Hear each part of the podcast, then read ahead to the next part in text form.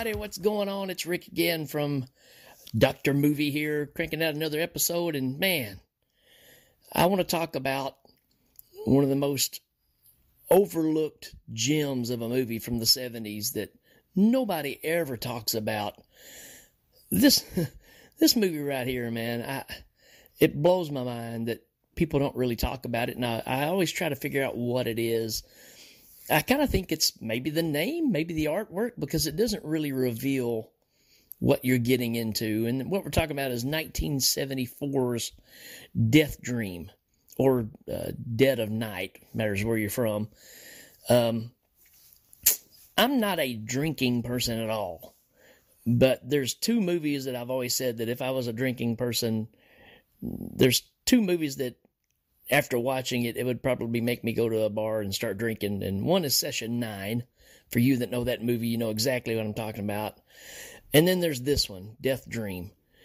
Um, what a powerful movie. Uh, as simplistic as it is, uh, it's such a downer, I guess is the right word. Uh, very, very heavy film. Brought to you by Bob Clark, of all people. Uh, of course, Bob Clark, famed for giving us uh, the cult classic uh, Children Should Never Play with Dead Things. He also gave us the classic uh, original Black Christmas. And when you think about that, this is also the same guy that gave us uh, Porky's and uh, A Christmas Story. So you can kind of see that this guy's all over the map when it comes to making movies. And this one I tell you, I, am having trouble finding words for it because it's uh, it, it's such a heavy film. It's really a retelling of a monkey's paw. You know, if you're familiar with that story at all, uh, but it's based in the 70s during the Vietnam War. And kind of what you're getting here is uh, starts off on a battlefield, and you're seeing a couple of guys uh, in the middle of battle, and they both get shot. And then it cuts to uh, America and a family sitting at home.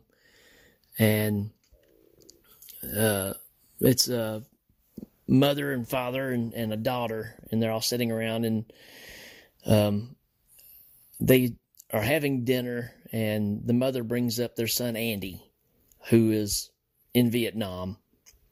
And you can tell that she's totally infatuated with Andy, and uh, they get a letter saying that he had been killed in battle. And of course, the mom doesn't accept it whatsoever. Uh, not long after that, Andy shows up at home. And obviously, he's not the same person, right? And so there's that's one thing that's really going on with this movie is you know, the tragedy of, of war. Uh, when people come back from war, are they ever the same, right? So it really kind of gives you that aspect too of just what war does to somebody. And they're never really quite the same. So you kind of got that thing going on and, and, and, laying underneath all this other story. And the rest is also uh, be careful what you ask for, right? Because you just might get it. So yeah, that's uh, kind of the story here of Andy coming back and no longer being the same, and lo and behold, he's uh, he's dead. he doesn't have a heartbeat, doesn't have a pulse, and in order to survive, he has to drain people of their blood and inject himself with it. So the same thing that kind of makes Martin uh, an interesting film. You know, Martin by George Romero. It's kind of a twist on the vampire story, and I could say this one is kind of the same when you start looking at it that way. Kind of the same concept. The cool thing about this movie with Death Dream, Andy, he uh, he starts deteriorating. Um, he becomes more gruesome as the story goes on, and it's it's kind of like uh, American Werewolf, right? Where his buddy has been, you know, the one that was attacked, and he can't die until the curse is finished, and he just slowly deteriorates as the movie goes on. This this is kind of the same.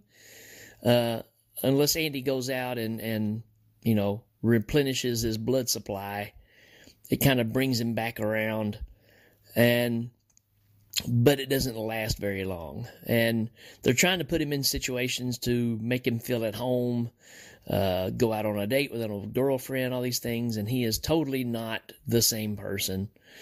Uh, and the dad is, I mean, he he he gets it. He knows this is not his son. He knows something is up, but the mother is totally in denial. And uh, the thing about this movie it's the same way I feel about The Exorcist, right? Uh, not that I'm comparing the two movies by any means, but there's something about the The Exorcist to me that it's one thing to watch it as a young person and be frightened by the effects and stuff, but it's another thing to watch it as an adult and see it from a parent perspective and just how frightening it is to not be able to be there and protect your child from whatever it is.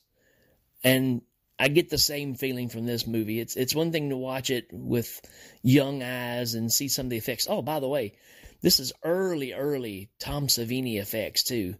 Uh, one of the first things he's ever done was the effects for for Death Dream. So you get to see some early Tom Savini here. Um, some pretty frightening makeup work in this for for as low budget as it is. it's it's pretty gruesome as far as what he transforms into. But um, uh, that aspect again of, you know, being an adult and seeing this and seeing that this mother is in total denial and will do anything to protect her son. Now, I, I guess one of the things for me is kind of a personal story is I had a an uncle who stayed in trouble all the time. I mean, he's always running from the law. Uh, been in, you know, been sent to prison a few times and stuff. Get out just to go back again. And my grandmother, for some reason, would always protect him, right? She would do anything to um, try to keep him safe and stuff, which, you know, I get it. You're a parent. But, you know, it's that it's that same mentality here of I don't know if it's, it's just uh, partial to that kid because you feel like they're just misunderstood, possibly a feeling of you've uh, uh, haven't been protective enough of them growing up. Uh, it's kind of your fault that they turned out the way they did, not good enough parenting, so you're trying to compensate for it. All, all those factors come into the story. Um, so I've seen that firsthand growing up, and this is that same idea just blown up to the nth degree of what's going on in this story. Um, don't know all the names of the actors and stuff. Uh, I know that the father was in uh, The Godfather, uh, but the guy playing Andy is absolutely terrifying with this cold, non-emotional character that he's playing. Um, you you you just have no idea what this character is going to do from moment to moment and I really think that's what makes this work. Uh, he seems to remember everybody, he remembers everybody's names, but he's so disconnected. And again, this ties back into the idea of people coming back with, you know, uh, issues from being in war and, and all that kind of stuff. And, you know, what, what is their mindset? And, uh, there's so much going on in this movie. It, it's hard to even really talk about all of it at once. Um, again, I have no idea why this isn't bigger. I even think about the artwork. The artwork is misleading as well. Doesn't really show what you're getting into, and and again, the name doesn't really, you know, uh, captivate you as well as far as this is something you should check out. Uh, I stumbled on it by, well, just by accident, really, and was just floored by it. I remember uh, I was on a show with Duncan McLeish, and we were doing 70s horror, and I brought this movie up, and he was blown away by it too, because it is so overlooked. It's not a typical movie of any kind. It's it's not even really scary. It's just bothersome. And like I said, it, it will make you carry it with you for a long time. Um, it, it's it's very unique, and uh, I totally recommend you check this one out. I I want people, you know, uh, somebody's asked about having some sort of little rating on this show. I mean, I guess we could do a basic like one through five kind of thing. Uh, to me, this is a it's a five, just because of the impact that it has. Is it well made? Well, that's that's arguable because it is early '70s. It's Bob Clark's second film or so. And if you if you're familiar with his work, you can kind of look in all of his movies, and they all have this grittiness to them. Even Porky's, even a, a toy a Toy Story, a Christmas Story. Uh, they've all got this grittiness to them, and maybe that's a trademark. I don't know, but all of his movies have that kind of feel to them. It really is effective in this one. Um, and again, just the the code uh, reactions that that the character Andy has in this is just so bothersome, and the fact of no matter how bad things get with what he's doing, the mother is still taking up for him. Uh, she's just so happy to have him back uh, that she's willing to overlook the gruesome things that he's doing. And that alone is so bothersome.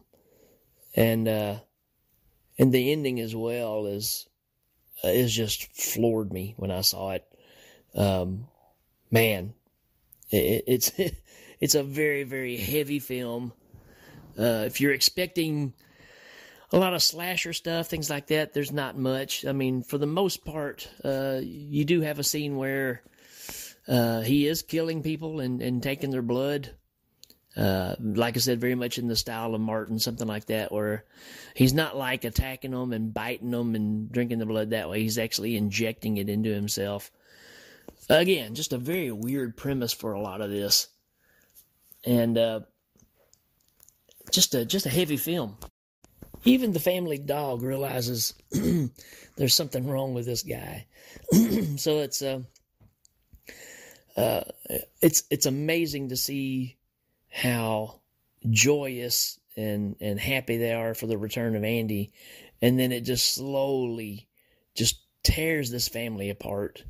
It's it's so heartbreaking, man.